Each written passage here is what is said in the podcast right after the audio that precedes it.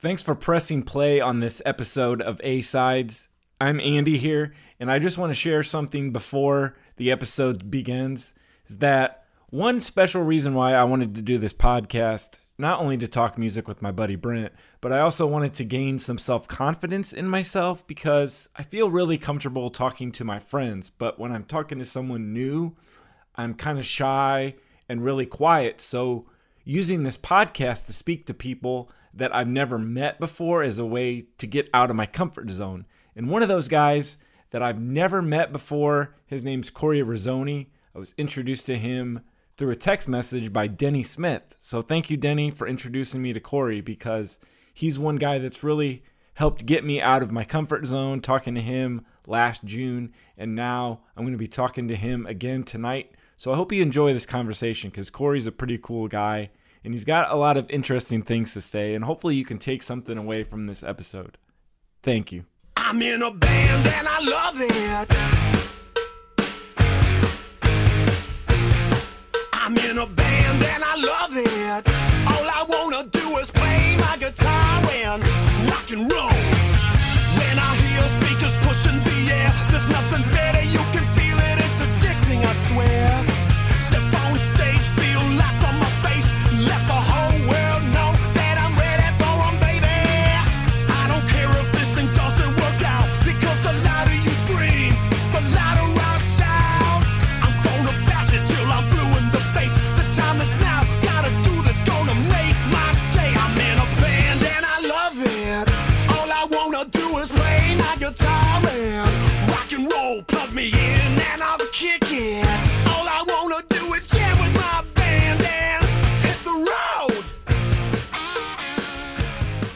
We are back for another episode of A Sides. I'm Andy going solo, and I've got a guest back who I spoke to last June. And uh, so, welcome back, uh, Corey. Hey, How are you doing tonight? what's man? going on? I'm doing good, man. Just hanging out. So, how have you been um, in the last year since we talked? Anything new? Well, I'm. I mean, since last time we talked, I don't. I, I started playing with the Great Affairs, so I'm, I'm still doing Lights of Marfa. It's kind of. Um, I think when we talked last time, our bass player had had uh, moved because of COVID. He had to move back to his, and then our drummer had to move, and then our bass player came back, and um, our singers had a few medical issues. So we're we're just kind of. He's getting healthy, so you know, probably in the next month or two, we'll start revisiting that. But, you know, again, we're back to we don't have a drummer. It's just the three of us. So that's still moving. And then the Great Affairs is, uh, I mean, we're starting to play. First show back is uh, April 30th. So, um, yeah, any, any, any day now. So, uh, so I'm doing both of those things. So that's, that's different. That's, that's something new. Um, awesome. Are you looking forward to actually getting back on the stage? Yeah, I am. Uh, you know, I, I I moved to Nashville to play as much as possible, but for some reason, I think in the last five years, just because of the way the the business is and trying to start a new band and all that stuff, I think I've only played about five times in the last five years. So uh, that's, I mean, I've played hundreds of shows in my lifetime, probably thousand, and you know, um, and it's it's good to be playing now again because I think this summer I'm going to play more this summer than I did in the last five years. So that that'll be good to be back in the saddle. That's kind of what I do this for. A lot of guys like to just write. I don't mind the writing. I'm one of the guys though. It's like let's get in the studio so we can write some songs real fast so we can go play. Well, I'm looking forward to finally seeing you and finally meeting you because I got two I'm going to uh, check out with uh, you and the Great Affairs. Uh, it's a mid May. I think it's John Brown's. And then there's a guy Yeah. that's got like a backyard party in uh, June. oh yeah, right on. I think they're yeah. I think they're both in Illinois. Yeah, awesome. Yeah, man. I've heard about that guy's party the last couple of years, and I've been invited by a buddy that lives in that town, and then by the band. So I'm like, all right, I'm finally going to try to make it happen. Yeah, I heard it's I heard it's a, a you know a good time. So I got you back today, and I'm actually. I don't know if I'm stealing this idea from you, so sorry if I am, but um, you had these posts on uh, social media um, last uh, summer where you're doing band laws, and I thought it would be cool to talk to you uh, a little bit more in depth about the band laws. sure, man. I, I, if, if I did it, I did it. So I guess it's already out there, anyways. Yeah, but Yeah, and I'm sure I'm sure some people got hurt, you know, but you know sometimes the truth hurts, and uh, you know there's also you know many sides to many stories. So that was that was just my take on things. So, but yeah, let's let's let's go Yeah. for it, man. Throw throw some stuff at me. I liked what one guy said. I think in one of the comments, it was "Pearls of Rock Wisdom" uh, from Corey Rizzoni. I don't know about that, but you know, hey, I'll I'll take what I can get. Uh, So up first, um, your first band law. I don't know if I need to have like a boomy voice, like band laws with Corey or something. Maybe we, maybe we can edit something in. But Sure. well, the first one was about rehearsals, and you had said that um, you prefer a band should always have weekly um, set rehearsals. I've never been in a band, but I would kind of agree with that. Yeah, I mean, it that's that's one of them things where you know, you know, I've heard the argument before from people. Well, I don't want it to feel like a job, and when we've got to we've got to be there. It's just like, well, I want this to be my job. you know, it's it's not a bad job. It's a fun job. If playing music isn't, if it feels like at any point, then you should really stop. Um, but yeah. Yeah, I, I'm a true believer in that, and I can say, you know, and I'll probably say this several times uh, in this discussion, but now playing with the great affairs, it has reinforced a lot of those things because after a while you start thinking, well, maybe I'm the weird one, man. Maybe I'm wrong.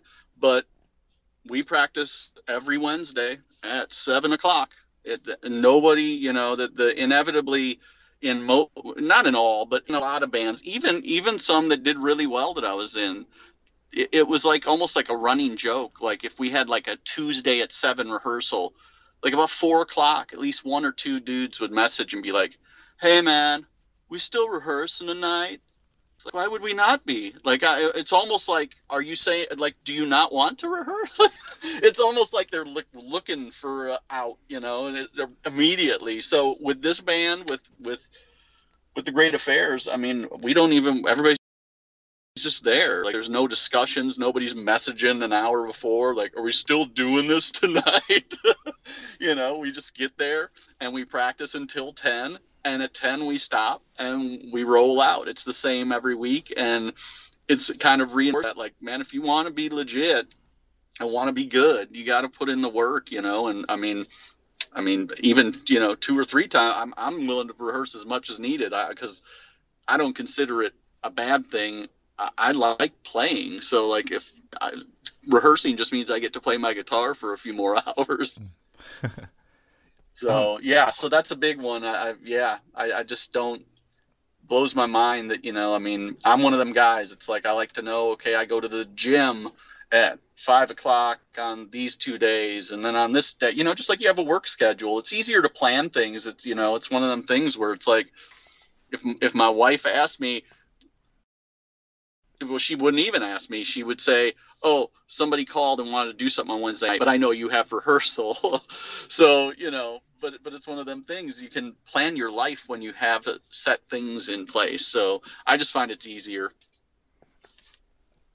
Um, I think you made a good point there because I was kind of thinking like even like basketball teams or sports teams they practice, but you mentioned the gym. It's like people have leg days or arm days; they're still doing it every day or every other day. yeah So, I, I- it's it yeah like i said i think the people that maybe complain about that one like i said they they really don't um must not enjoy it i, I don't know if they consider it a chore uh then yeah you're doing it wrong i guess you know I'm sure everybody who's in a band too re- like has rehearsals. Like even like Paul Stanley, he's he's like a huge rock star. and I'm sure he rehearses. Oh yeah, I mean, and when those bands, you know, have a, have you know, hey, we're going on tour, we have rehearsals, you know, I'm sure, you know, I'm sure Gene isn't calling Paul up and going, hey man, still doing this today? You know, no, it's like you, yeah. you you show up, you know, and I know I, again, you know, we're we're at the low, that's a different level, so you get those arguments too, where people say, well, that's different because you know. Because they're a big rock band and they make money, and it's just like, yeah, well, I mean, you got you got to put in the time no matter what. You know, if you're opening a pizza joint, you gotta you gotta you got to go in the place and actually make pizzas. so you can't just like show up to gigs and be like, yeah, well, if we suck, we suck. You know, no, you know, you want to be as good as possible, and the only way to do that is to practice. Yeah, really. If you want to keep uh, um, having people coming back to your shows, then yeah. Yeah, yeah, you don't want to suck. So. And actually, that leads uh, um, right in. It's kind of a good lead into uh, the second band law um, that you had, um, which was um, don't uh, wing it at an audition. And I was wondering if that's like happened to a band that you've had, or you have any kind of experience with that, or is that just your own personal philosophy? Um, I've had it happen in bands I've been in. I've actually been, I've actually auditioned and been behind, uh, like like sitting in the hall while somebody else was auditioning and and heard them winging it and you know um yeah i just again you know like i said i'm going to go back to this but it reinforced it you know trout for the great affairs. It wasn't like a given that i had the gig. I had to go audition and even still you know i mean we're about to play. I've learned 36 songs in a couple months and and i've learned them as close to the record as i can and then once I have them, then if the guys, sometimes the guys will say, "Hey, if you want to do your own thing on that part, do your own thing." But I learn it as close as I can. I'm, I'm and I'm a mediocre guitar player, so, so uh, you know, but I will work as hard as I can to be as close as I can to that record. Where there are guys, uh, again, like I said, I, I've experienced it where people have tried to audition for many bands over the years, where they just come in and they're like, "Hey, man, yeah." I listened to the song like three or four times. It's an A, right? Yeah, and then they just kind of do their own thing, and uh, you know, it's like if those songs have been released and are out there and there's videos, I just feel like you know, again, I'm not in U2, and you know, none of my bands have been Van Halen. I just, but I just think it's a good, you know, good rule of thumb to try and come in prepared and learn the songs. I mean, you know, I've been in bands before where it's been three months and guys are still struggling to learn 12 songs exactly as they should be. Um, where, like I said, again, I learned 36 songs now in a couple months, and you know, I, I, I do my best, and I've gotten, like I said, I've gotten gigs that way where it's been I've I've been in the hall and heard the guys in there jacking off, not knowing the the stuff but they're way better musician than me in the sense of technically. But then I'll go in, and it's happened to me a couple times, and, and I've even had people go, "How the hell did that gig?" but it but it's because I came in, and you know, I mean, I could say for for one band I went in, I remember I came in, heard the guy before, and it was, it was he really was really good musician, but it didn't sound very good because he wasn't prepared. I came in and they had given me nine songs and I played no I, I didn't even know the names of the songs yet because it had only been a few days. And I was like okay let's play song number one on the tape. So we went by song five they were like do you know all of these? I was like yeah I do you know and I got the gig because they had gigs coming up and it was just like the other guy couldn't come in and play one song even though he could shred through the whole thing that's not really playing a song. You got to play the part, be a be a member of the band, and uh, not shit the bed. Uh, so uh, so yeah, there that I think that's a huge one. I think you should come in prepared and be professional. And, um, you know, I, I can't imagine again, you know, whoever big musician is, you know, coming in auditioning for somebody, you know, coming into U2 and being like, oh yeah, I'm replacing the Edge and then coming in and just being like, yeah, you know that Sunday Sunday part. I got this new way I'm gonna play it. You know, the Edge's way really wasn't working for me. I mean, I've literally had people say that to me before on songs that in bands I've been in where I was the writer or whatever, and it was just like, yeah, you know, I thought this was better this way, and it's like, well, that's I'm I'm glad you think that, but yeah, but you should probably learn the song as it is, you know. Yeah, man, that so, sounds really like douchebaggy if you're like coming in there and like changing the song. Oh yeah, that's a bizarre. That's a bizarre one. But and, and there are, you know, I mean, I live in Nashville, so there are some cats. Uh, I mean, I've experienced it before, and and actually, I was just talking to Denny today about, uh, loosely about came up about another musician, um, and they came in to jam for a show, and they didn't rehearse at all, and they smoked. They were perfect because there are some guys that can come in and just barely listen and kill it I'm not one of those guys, and there's most guys aren't those guys. So uh, yeah, so in this town there are some guys that can come in without rehearsals and just smoke, but you know the majority of guys you got to put in the work. So yeah, I, I just think it's very important to be prepared for the gig. It's just like a job interview too, like treating it like a job, yeah, because you're not going to go in and just apply and not look at like you know any of the credentials or I mean the um, requirements Exactly. You know, and I'll go back to the back to the pizza thing. You know, come in, it's like I got a job Pizza Hut, and they're like, "This is the way you make a pepperoni pizza," and you're like, "No, it ain't. This is how I make a pepperoni pizza. I throw a little pineapple on it, and I throw a little, you know." It's like, no, they tell you how to make it. They give you the ingredients. And you make it, and that's kind of how it is, you know. And you know, I guess it's a little looser in a band situation because as things go, you know, again, I'm I'm always an open guy. It's like, hey, you learn the song really well, do your own thing on this section, or feel free to, you know, go crazy in this part or whatever. But you know, from the beginning, you should learn the nuts and bolts and then take it from there. So yeah, I'm gonna go on to the third law. Actually, I had a different one for the third one, but this okay. will actually no, no, lead what? into a better one. Um, okay, cool. So uh, Corey's band law uh, number three or actually it was a nugget of knowledge, I guess, not really a law, but um, you had posted what makes a professional um, musician versus just uh, like uh, I guess I wasn't sure how really you had designated it because when you said what makes a professional musician, I was like, yeah, is it like local or regional or national? Or are you just a basic like player? I, man, I'm trying to remember that one, but yeah, I, I think I just was kind of asking because it's hard to really tell anymore what professional is because most guys I know, even the real pros, aren't making money. So how professional can, can you really be if it's not your living?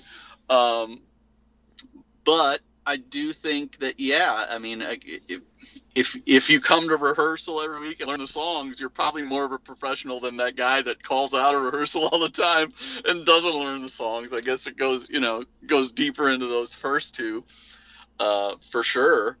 Um, but yeah, as far as for I, me, what makes professional is just somebody that lives it and breathes it. Like for me, I, I will I will always. I mean, there's been times when, like I said, my last band before Lights of Marfa, Adeline, split up. I didn't have anything, so I started from scratch. But I worked my butt off just myself writing songs for about a year. Um, and I just, uh, I don't think you necessarily have to even be in a band to be a professional. You just got to put in the time. You know, I, I I make this joke, but and and I have some really good musician friends that probably could be professionals but I, I make this statement every five years they quit for eight years. So, so you know they started at 20, but then they quit at 25, and then and they needed a break, and then 33 they were like hey man i'm doing this again man. We're gonna rock the world. And then you know they do it for a few years and all of a sudden it's like oh i don't like this and they don't do anything for eight years and then all of a sudden they're back you know they're 40 something and they're like i'm back let's go on tour. It's just like uh that's i just feel like you I'm, I'm a lifer. That's this is what i do. It's what i've done. My first show was when i was 14 in a bar you know, I mean, I had to be driven there, um, and I'm I'm you know, 28 now. uh, uh, no, I'm, I'm in my you know I'm in my mid mid 40s, mid late 40s, and you know, so it's been a long time. It's been in you know close to 30 30ish years I've been doing this without stopping at different levels, you know, and I just I feel like sometimes that makes a professional as well. I mean, or, do you stop? You know, I mean, you just keep chugging along and trying and trying and trying. That's what this business is. Trying and luck um, is mostly what it is. So yeah, I mean, what makes a professional? I think there's so many different uh, definitions for people of what a professional is. But for me, a professional is somebody that doesn't stop, continues to do it at, at any level that's a good level. You know, um, that getting together every, you know, twice in six months with your buddies to jack off in the basement. I, I don't know that that's professional. that's a bunch of guys having a hobby. Oh yeah, I think it goes back to your level of if you take it seriously or not, or if you take yourself seriously, then Yeah. I guess that's what makes you professional. Because I think actually now thinking back, uh, you had posted something about how if somebody's got a portfolio or if they don't have any videos or any kind of Oh yeah. That's they don't- that's a yeah, almost have anything online, then you're not really that professional if you're not really putting something out there, right?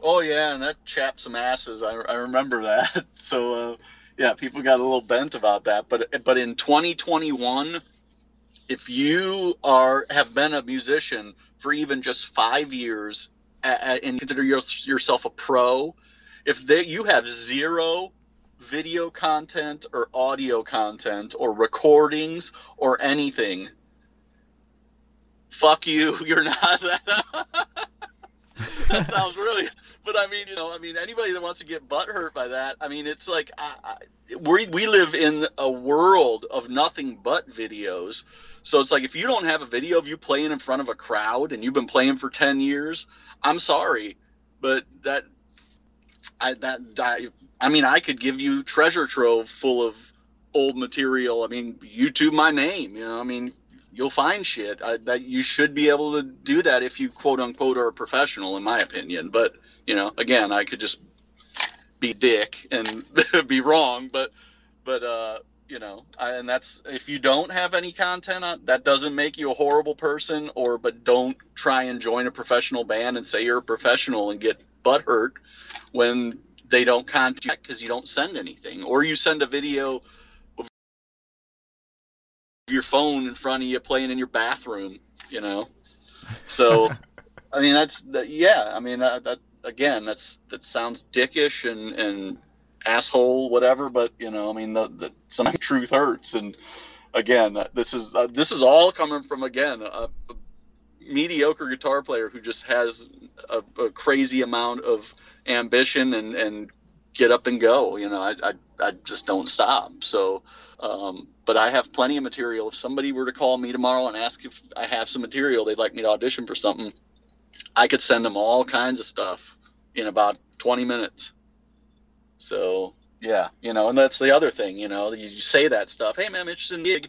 Cool. You have any videos? And then it takes six days for them to respond with, like I said. And um, I got some, you know, I got three Instagram videos of me playing my cousin's bar mitzvah. You know, it's like okay, that that you know, cool. I mean, and, and sometimes like, oh, you know, if they're great, they're great. But, but sometimes it's just like, okay, that's, you know, how does that show me that you can play in a rock band, you know? So it, yeah, it's, it's a difficult one, but yeah, so that does go along with the being a professional. I think you should have a resume, you know, kind of like going to get a job, you know? So, God, some people are going to be pissed off at the end of this one. uh, I don't think so, man. You're just telling it like it is. We're just talking about if you're gonna go get a job, you still have to have a resume. So, so why wouldn't you have video of yourself? Yeah, it's. I don't know. It seems like it all goes hand in hand. Oh yeah, like I said, I'm not, I'm not too worried if people are pissed. They, they, yeah, wouldn't be the first time. so anyway, Well, here's the Next. next. uh, well, here's the next one that actually probably will piss off people, but I was kind of wondering this myself. What? uh, Um, it's actually what makes a touring uh, musician, and I think you said something like if you played four shows in a month and they're not consecutive, then you're not on tour. right. And there are I- some I- people that are like, well, I had this gig and this gig, but is it? I don't know what would make. I A would tour, say you're technically. a working. Yeah, I would say you're a working musician if you do that, and that's a great thing. To me, to go on the road, quote unquote, or on tour, you need to be gone for at least two weeks. I mean, to me, I know. I mean, uh, going away, you know, I mean, I, I don't I don't think any of these country cats that I know that do the weekender thing. I don't think any. They're like, yeah, I got some shows this weekend. I don't think any of them go going on tour. To me, I just think world tour, Van Halen. There's like 40 dates. You know that that's a tour. You know when you go and you play 280 shows in a year, that's a tour. Uh, going to play, you know, two shows within an hour of your house, that's not a tour.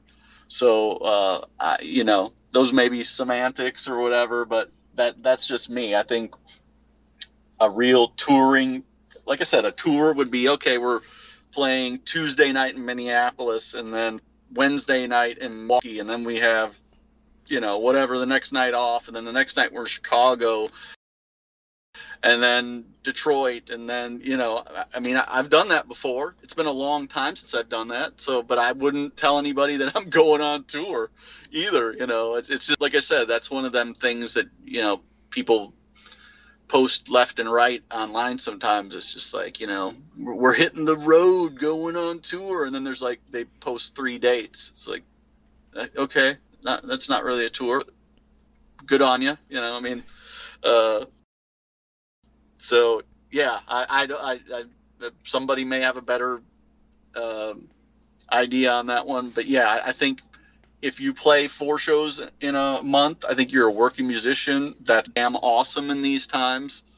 Um, not everybody tours anymore. There's not a lot. I mean, not a lot of money in music in general, but definitely not you know going and touring if you're a low low totem pole band. I mean, a lot of those bands pay to be out there. So um, so yeah, there's nothing wrong with not touring. I just I just find it amusing, yeah, when bands, you know, um, post, you know, we're going on a Midwest tour and they go to, you know, Milwaukee and Madison and then that's it. You know?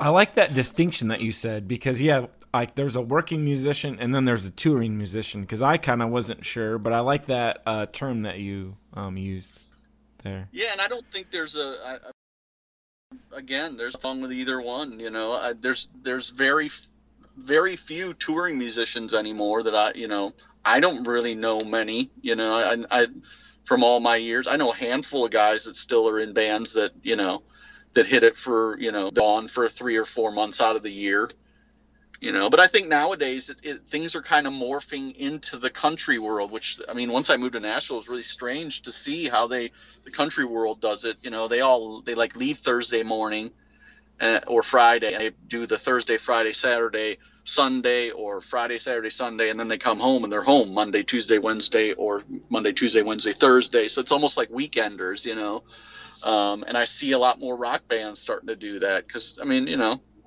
unless you're and again you know you go back to the, unless you're a big band you know selling a lot of tickets in butte montana on a tuesday isn't isn't probably going to happen.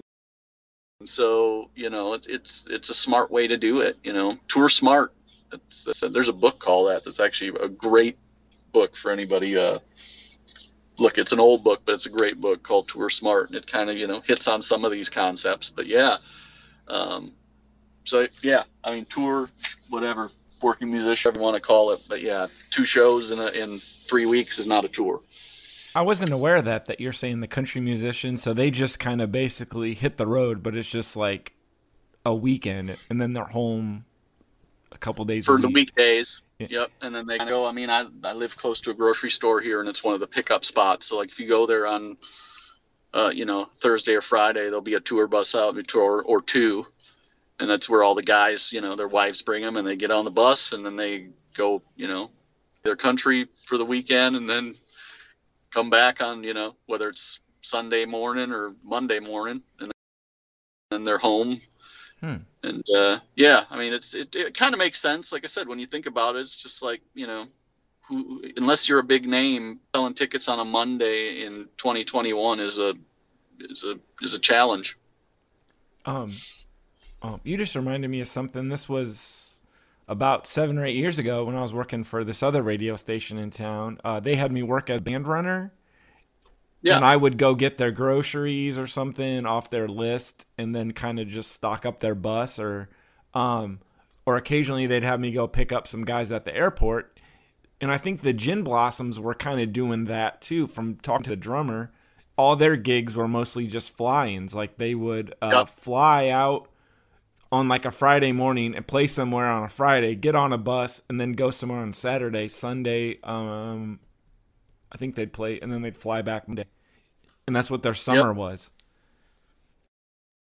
Yep, that's that's kind of the way it is because you know, no, I mean you know, it's, it's, it, nobody wants to play with nobody, so so yeah, those Mondays and Tuesdays, unless you're a big band, they're they're you know they're they're a, a um, they're they're morale killers is what uh, what I guess some of us would call you know, especially for bands like like a Gin Blossoms or, or you know those bands that sold a million records but aren't selling the million records anymore which is no no no diss on them. I, I like Gin Blossoms, but there's a lot of those bands out there now where it's just like they can still pull a crowd, but pulling a crowd on a Monday or Tuesday in the middle of nowhere is tough.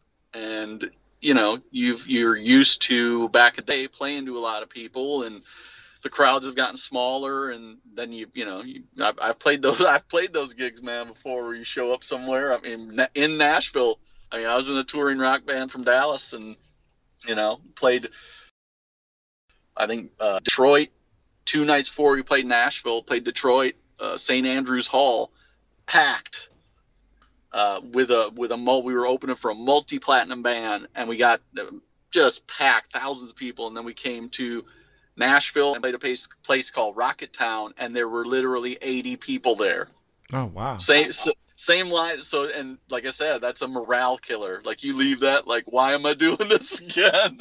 you know. And but then the next night you play somewhere else and there's you know 2,000 people. Like okay, now I remember. But you do enough of those. So yeah, so I think that's what bands are doing now. It's just, they're avoiding the early week gigs because those are tough. You know. Um, so for everybody, un- unless you're the the Crue of the world. I guess it's all about making money too. You don't want to, yeah, like you said, play to like 80 people and then you're not really going to make any money. You might even not even break even on that one. Well, and what happens is they have guarantees. So you know, if they're, you know, let's, uh, I mean, I'm just, who knows what these bands are making five, ten grand. Let's say they make ten grand, or they're asking ten grand, and the promoter gives them ten grand, and the, you know, they're in some city, but they only draw a hundred people. Well, the next time they come back, they ain't going to get ten grand.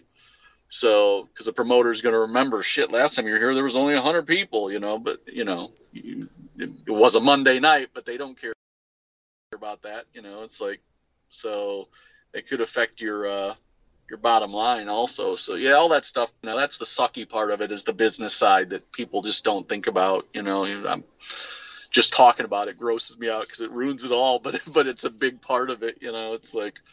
You, as a musician, you got to think about those things. Is it worth going? You know, um, so it's not you know it's not 1978 anymore where money was flowing and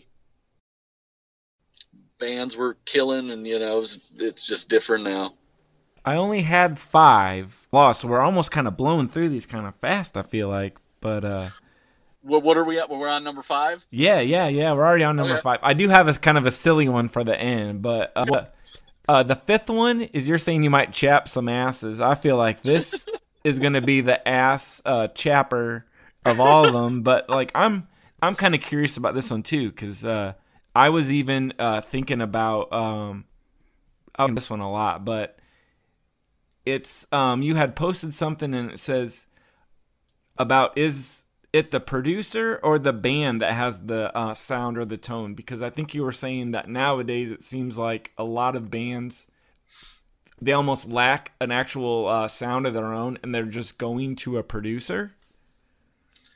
um yeah i wasn't necessarily saying that. What, what's happening a lot and and i've i mean it's it's ha- i mean it didn't it it was been proposed in bands that i've been in in the last uh 10 years. So the last few bands i've been in it's been pro- proposed a few times. And a lot of people do it this way now where you kind of record um, at your own home studio and you do what's uh, you do like a direct track it's called or you know uh, a direct line, and it's basically just your guitar going in, your signal going in, and then that gets sent to a producer in some other city, and he'll do what's called reamping, and he'll run it through an amp, and it's like, well, that's not my amp. I'm not in that room to get my sound. That's his sound. He's finding a sound. So what happening a lot is a lot of these guys, producers, have their sound. It's not a not a bad thing for that I was saying, but it is the way it is now. So a lot of these guys will mobily do that, and they'll get the tracks, and they kind of go for their their sound. They're used to their amp, their thing. So all the recordings kind of end up sounding the same, and I, it's kind of you know I miss that old school thing where it's like you go in, you have your gear, you you play your gear, you get your sound, you're in the room. The producer's saying, "What do you think of this? It sounds kick ass. How about we do?" You know, just that whole process of it is just missing. You know, um, and it's a it's it kind of homogenizes things in a way because things kind of and i understand from a producer's perspective because their money is getting less. So the more projects they can work on the better. So you know if they can get those tracks that way and just reamp them with their sounds that they know they can definitely pump stuff out you know and I, some guys don't do that. Some guys are, are anti that but there's a lot of that going on. And like i said it it does help because the costs are lower, you know, and, and that kind of stuff. But again, I, I just feel like it, the identity of the band sometimes is just having their sound. You know, Randy Rhoads won Best Guitarist of you know back in the day, but he also won like worst sounding guitar or worst tone. He's won in because if you listen to his tone by itself, it's pretty brittle and rough but in Ozzy's mix, it's cool and it, it's it's his sound. Eddie Van Halen has his brown sound. Um, I mean, there's some bands you can just hear the first riff, the you hear the drums, the bass, and the guitar, and you're like, I know who that is. You know, Alice in Chains is that way. Um, when you can have that identifiable sound, I think that's a magic thing that doesn't exist very much anymore for for the reasons I'm saying. And it's sometimes it's just it is a money thing. It's like it's a lot cheaper to do it the way I was just explaining. It's just like kind of do it yourself and then ship it off to somebody to kind of do the mixing, but then the band isn't involved. I'm one of them guys like almost every band I've been in, I will be there from the time the drums start till the very last vocal gets sang because I just want to be there. I want to be able to throw my input in or hear what's happening or you know I, I, just think that's such an important part of it that's missing today. So so yeah that that may chap some asses but but i think that's a big part of it you know um the big part of things that's missing um for example there's there's some people don't know but like you know you have an echo on a guitar. Back in the day they would put that echo it would be what they call printed. So that would be there when they were playing and it would get recorded. Now you play it without the the echo and the put on afterwards so you can make it perfect.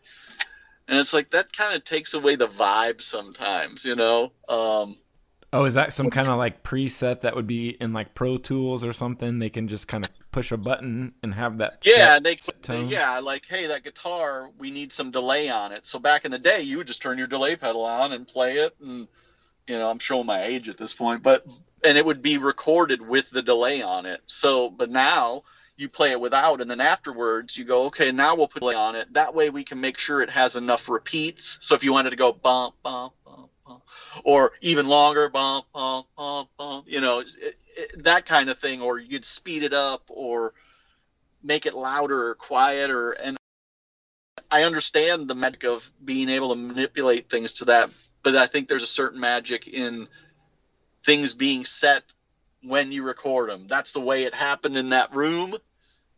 And, you know, Black Sabbath records were done that way and they kick ass. You know, Led Zeppelin records were done that way and they kick ass. So, um, I don't know. Like I said again, maybe it's just the old guy in me, but yeah. So. Or you hear uh, stories about people recording stuff and they do something by accident and they're like, "Oh, that's awesome! Do that again" or whatever. You know. It's like yeah, yeah, eruption, like eruption.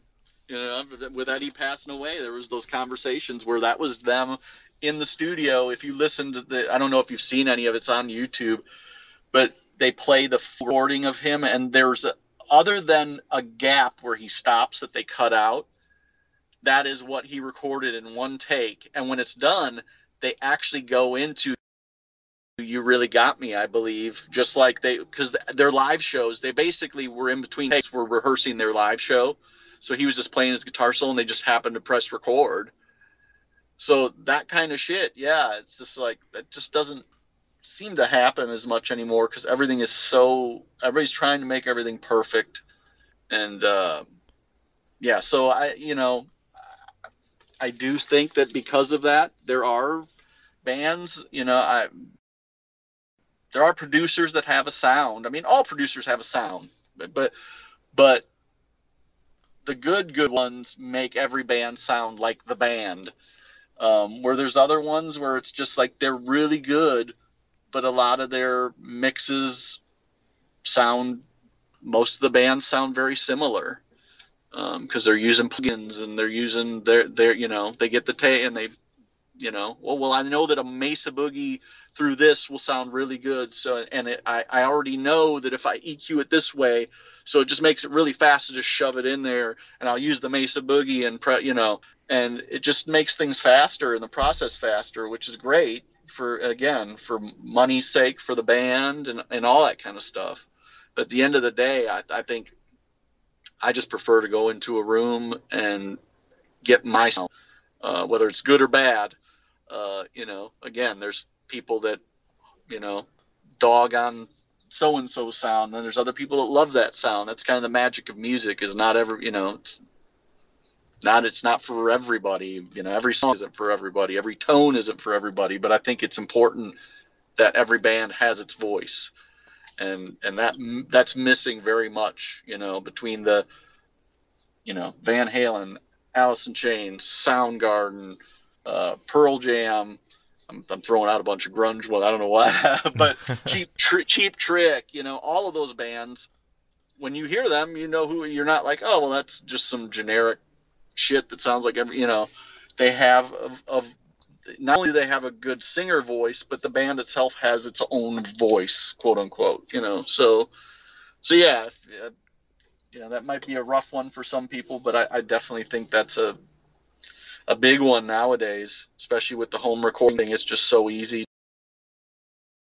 to, you know, I, I mean, it's it's really hard, you know.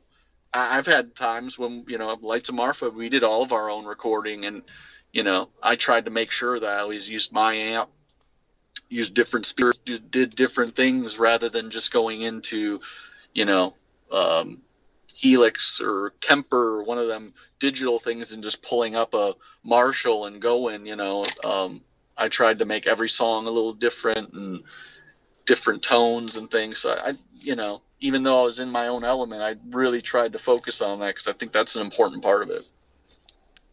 Um, I wasn't sure if you meant by this either because my mind kind of went in this direction with like the producer and the tone and stuff. Is like. Mm I'll always look at like liner notes every time I buy a CD or something on vinyl or whatever. I'll look at like all the credits and stuff.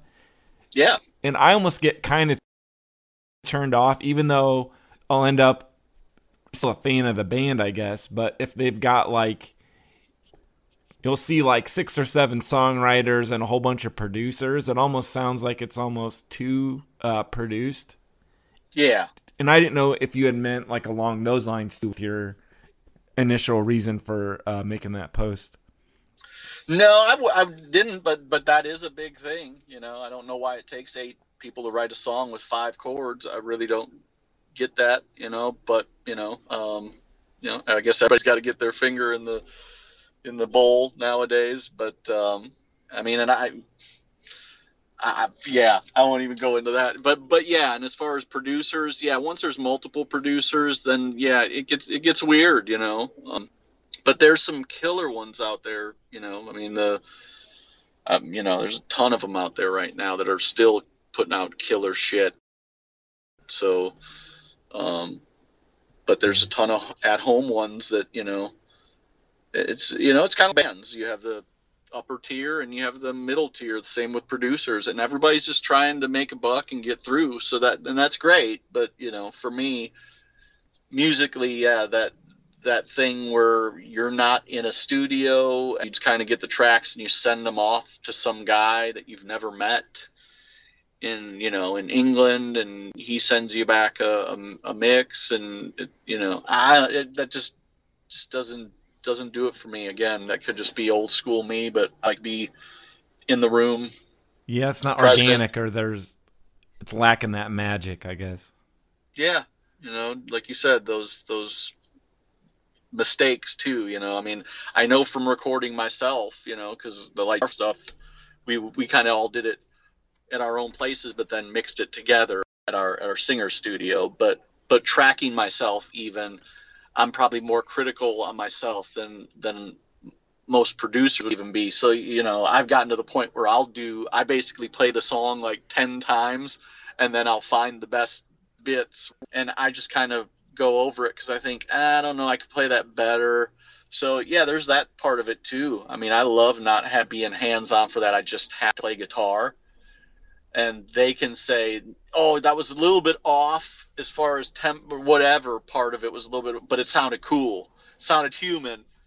Um so yeah i miss having that that part too. So yeah um, all important stuff. So i you know i, I have to say probably um after after things get back to normal I, I don't think i will go back to doing things the old the the, the new i guess the new old way. I go back to the old old way um, where you go into a studio and and track you know and and are there for the mix and uh, you know i mean uh, the other thing that that happens uh, which um, some people know or whatever but i mean back back in the day and this wasn't that long ago i mean you know i mean well i guess it was 20 20 years ago probably or so you would go in and the producer would you would sit there in the room and he would do a mix.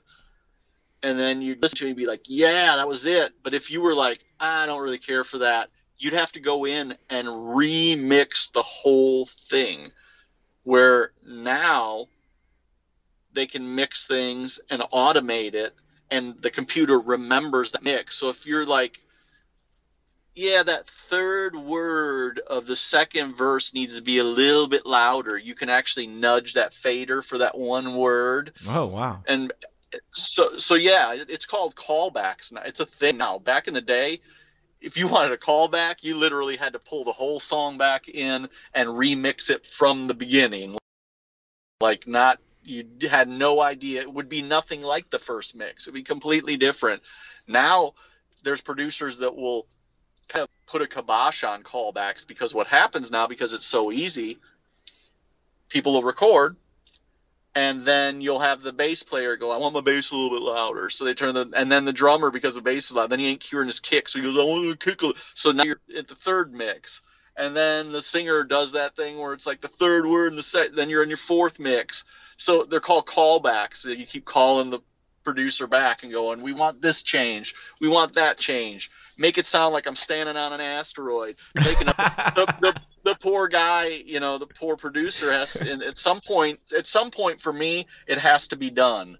You know, I know for, I, I used to be a perfectionist in the studio. I got to a point where it's a moment in time, it's an advertisement we play, and you can nitpick it to death, but even when you nitpick it to death, three months from now, if I listen to it, I'll still find something I would want to change. So at some point, like I said, it just has to be done. You gotta just go, okay, that's enough. That that that's that's enough. No more, you know, third word. I, I you know I want to I want to come back in and you know yeah. So the callback thing is another thing that that's just uh, drives me nuts. You know, it's it's it's too easy to mix now that that the band will just drive a producer nuts with callbacks. So I, I know guys that literally are just like, I'll give you three callbacks. You know, after that, I'm, you know, I'm charging you more. So it's like, okay, you know, um, good on them because it's it is annoying as shit. So Yeah, shoot, you Uh, don't want to go over budget or something just on like one song. Oh yeah, it's like I said, especially when it's again, you know, everybody's a, uh, idea of what tr- what's trivial, but for me, it's just like, hey, the reverb is at twenty percent. Could you make it twenty two percent? I mean, give me a fucking break. You know, I mean, it's like at some point, it's like okay. 20% or 22 but I've, I've been in situations where it's like that where guys are literally come back to have things like reverb and, and effects and things changed literally by a percent or two and it's like you got you got to be kidding me so uh, yeah that that that that shit's got to stop I thought you were gonna say when you were like, I'm gonna go back to the old, old way. You're gonna be like Dave Grohl and do it on tape, but maybe that is the best way because you're um, oh you're actually gonna get it right the first time because it's on tape. There's no like like uh, hitting a redo button. yeah i miss i mean it's been it's been 15 plus years probably since i've done tape and it it you know even if you don't do tape you could still do pro tools. You just have to have a, a, like that red what is that stop button or what you know like just to call it because at some point like i said it's just too easy to edit things now. So if you could find a group of guys that are like let's go in the studio and and give ourselves you know uh, oh what is that band? Like the rival sons. They seem a band like a band like that. Like they go in and they rip a song three times and they just pick the best take. You know they're not not in there toiling over you know playing it 47 times to get just the perfect drum take you know. And that works for some bands but i, I man i just think there's a certain magic to go in there and just ripping it out you know going and recording a record in two weeks and mixing it and you know being done in a month with a 12 song record. No re it shouldn't take you know shouldn't take three months four months five months whatever so you know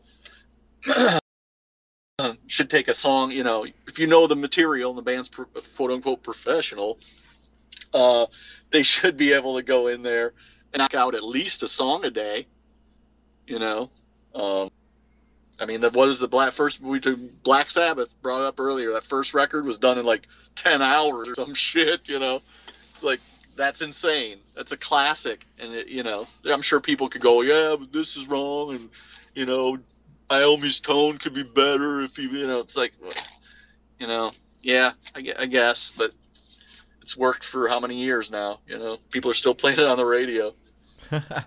Yeah, true. Um, well, I guess for one last uh, final um, a band law, this isn't a Rizzoni. Um, like, this is just my own little personal uh, philosophy, and I wanted to see what you thought. Like growing up and hearing stuff on the radio, like I used to listen to like the morning, um, you know, like radio box around here. And one guy had always said, if you're going to a concert, you don't wear the band's uh, concert uh, shirt that you're going to see. And I always thought that was dumb because I'm like, well, like, why else wouldn't you want to wear that? That's the band you're going to see. Why?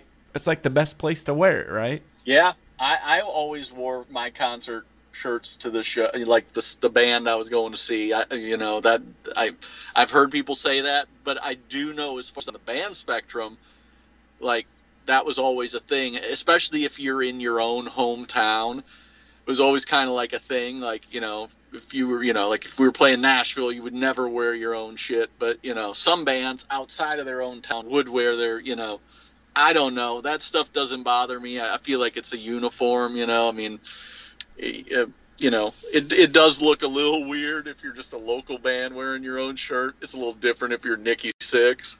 um, so yeah, some of those things, it, it, you know, uh, you know, tit for tat. I mean, that's all personal preference. For me, I I I don't think I've ever worn one of my my band shirts. Uh, I could be wrong, but I, I don't think I ever have. Obviously, yeah, I always just had that thing back in the day. Like I said, once I started touring, it was always like never wear your own shirt. So it was just like, okay, I won't. You know, so I I usually would uh, pick the other bands. You know, as we as we went, I'd get one of their shirts or you know the other the other bands and, and try and prop them out while while we were playing. You know, so that that's always a good way to go. Is if you're playing with multiple bands, just trade merch and wear each other's shit.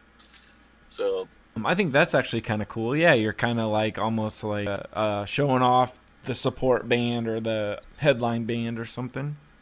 yeah, I mean it's I mean You know, imagine being on tour with some some bigger band and you give them their your shirt and that kind of stuff is cool. Sometimes it, you know, sometimes it brings a lot of attention to a band. So if the shirt's cool enough, so uh, yeah, I don't I don't know. I've never I've never not worn a band shirt too. Like if I went and seen a band like Kiss, I would wear a Kiss shirt. So Yeah, but like I don't see anything wrong with that, but here was here was my little twist on that. My no no with wearing uh, band shirts is I don't if I'm wearing a band shirt, like I'm wearing a Metallica shirt, I wouldn't wear an Alice Cooper hat or something, or I wouldn't wear like a Metallica uh, hat with a Metallica shirt. okay. Um, because one example is the guy that I work with. He's always wearing Cubs stuff, and he's always wearing a Cubs uh, um, hat, a Cubs shirt, and a Cubs jacket. And I'm like, okay, man, we get it. You like the Cubs. You don't have to like wear a Cubs every day on every uh, piece of clothing. Yeah. I guess I'm chapping asses now. It's my Yes, turn. he. He's he's, he's on the team. Yeah. Uh, he's the ball boy. Uh, yeah, I, I guess it. Yeah, it just depends. But yeah, I probably I probably wouldn't go all out. You know, wear the the you know the Metallica along with some bandanas on my legs. You know, and the Metallica vans. Yeah, that's that's. I guess there's Uber fans if they want to do that. You know, I always appreciated those those people personally on a on a band level. You know, those those the diehards. You know, they're the ones that make the world go round. I mean, all the fans are the ones that make the world go round. But yeah, those ones that that just got every piece of merch and every piece that that you know you gotta love them. You know, they're they're the reason the reason you're able to do what you do. So so yeah, I, but yeah, I probably wouldn't wear all that stuff either. I'd I'd, I'd stick with the shirt. um, I guess I just wanted to be like you and just chap asses or whatever before Hey, we were you done. know, so, yeah.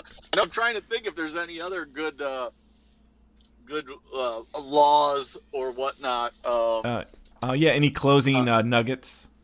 I guess n- not really. I mean, as far as like you know, if you're a man, help load and unload.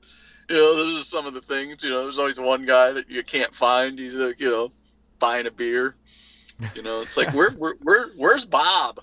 You know, we're loading the truck, and he's he's, he's over there by the bar, going, "Hey man, I'm trying to get a beer. I'll be over there in a second. You know, and then by the time the you know the trailer's loaded, he's finally walking over. You know, the beer's half gone. It's like, wait a second. so you know, there's there's lots of those, but I think that's true in any job. You know, some there's there's the guys that don't do shit, and the the the others that uh, that work too much. You know, so uh, so yeah, so it, it's probably the same as any job, but uh, but I can say, you know, I think uh, one of my big ones I've I've kind of had the I don't, I don't know if it's a law or whatever, but I think there should be some uh, camaraderie in bands. That's the one thing I notice seems to be missing in a lot of bands that I've met and and played with in the last. It's just like none of them are friends, and that you know like like playing with the Great Affairs and, and Lights. Like I'm friends with those guys. Like we hang out, you know. Um, I just think that that's a big part too. You know, if you're gonna if you're gonna come, you know, put your phone down, enjoy the the moment. You know, we're at rehearsal, we're joking around. You know, um, enjoy it. You know, so yeah, there's a lot of guys that you, you know you see them looking at their watch, trying to get the hell out of rehearsal. You know, it's like, is this almost over yet? It's like, why are you here? You know, I I joined a band. Part of the reason I joined a band was because it was like being in, you know, being on a football team or being in a gang or it was my it was my crew. Um, so yeah, so I, I think that's I don't know that that's a law, but I think you should at least try to uh, you know engage and and befriend because otherwise it's a long you know on those those weekenders or real tours and they can be long if you fucking hate each other man so uh, and you hear those stories now about all the bands you know some of them bands I, whether it's the Eagles or Motley Crue or whatever, you know, it's just like, you know, they don't even ride on the same bus. That shit's weird to me. I was just gonna say that, yeah, separate tour buses and stuff. It's got to be like, yeah, you can tell they don't get along. Then they're just kind of doing it just to um, get a paycheck or pay for a new Lamborghini or something. Yeah, it's it's it's uh that's always been a, a weird one to me. And there are bands. I mean, I know Korn. I think they tour in their own buses, but they all got their families and kids on the road. So that's a little different. But yeah, when you hear about those bands, it's just like they completely. I mean, I think the Eagles, where somebody was telling me, like they wouldn't even fly on the same plane because they fucking hated each other. You Oh, know, it's just like, wow, you really hate each other. Like, I mean, like like you said. I mean, I guess the money is that good, but for me, life's too short to, you know, even even if the money's good, you know, at some point you just gotta go, okay, nah, uh, you know, I'd rather I'd I'd rather make, you know, and this is gonna people be like, but in my mind, like, I would rather make less money and be happy every day than be fucking miserable and and hate the people I'm around all the time and make a bunch of money. You know, I mean, I, I don't know. I guess I guess if it was like in six months you can make ten million dollars and you just gotta suck it up and hate. But we're talking like some of these bands have been together forty years. It's like you've hated that guy for forty, like you've done this for forty years, and you're, you God, and you're already millionaires. Like stop already.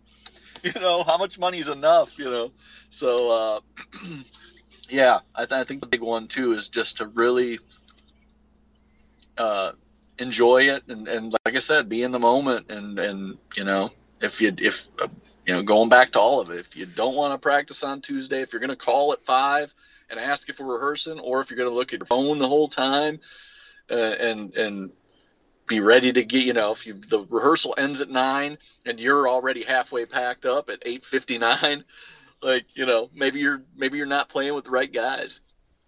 So um, I don't know. Anyway, that was my my little shoot off to the left. I don't know that that's law, but that's something that's uh, chapped my ass. Hey man, this is your soapbox. So yeah. Yeah. So you know, whatever for whatever it's worth. Yeah, I don't know. You know, my soapbox is uh, you know, um, I'm I'm I'm no uh, I'm no edge, but you know, I have I have an opinion just like everybody else. But I I, th- I think most guys that, that do this and and are serious about music probably agree with a lot of that stuff. So, um, so and the ones that don't probably aren't in a band or a serious band, you know. Sometimes those guys that complain, you know, like, oh, it's bullshit, but then you talk to them and it's just like, I can't find a band to be in, you know, it's bullshit. It's like, yeah, because you don't learn the songs. You don't want to rehearse. You don't want, you know. because like I was just gonna go back to what you were saying about how Korn has their family out um, with them on the road, but if you don't have your family, it's like your band has to be your family, so you would want to get along with them or Yeah. people that you kind of um, think you will get along with. Yeah, and I, I mean, I've been in bands before where people didn't get along. I've been in bands before where I was one of the people that didn't get along with, you know, I was one of two people that didn't get along with each other. So I've, I've been on all sides of it, and I left that situation. It wasn't, you know, it was a great situation musically. It was a horrible situation on a personal level. You know, it's one of them things where it was just like, you know, when you're almost getting into fist fights backstage and you don't know why, you're like, what the hell did I do?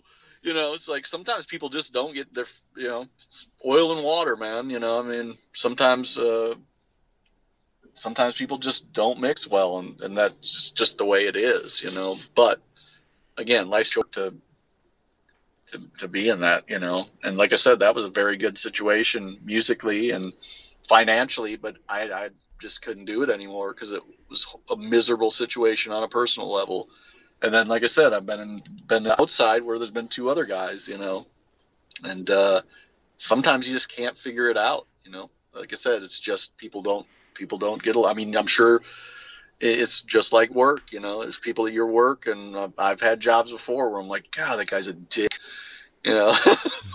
so if you got to be around him, like you said, you know, you're not around in a van or a bus all day with that person. You know, at least you're on different sides of the room most of the time, or different. You know, you only got to deal with them in short spurts. But when you're in a band, you're around each other all the time, man. So, um, yeah, if you don't like them, it, it's just better just to walk away. Well, hopefully that won't be the case with the Great Affairs because I want to see you play with those I guys. hate all them fuckers. No, no. It, actually, like I said, it, it's I've been friends with those guys for. I mean, I met Denny was one of the first people I met when I moved to Nashville over a decade ago. So we've been friends before that. I've known Matt. I've known Kenny for as long as he's been in it. So I, you know, we get we get along great. So yeah, it's actually most of the time we're laughing and uh, lucky enough in most of my situations over time to you know be around people that were enjoyable to be around and and that that it's fun, not a not a chore, you know.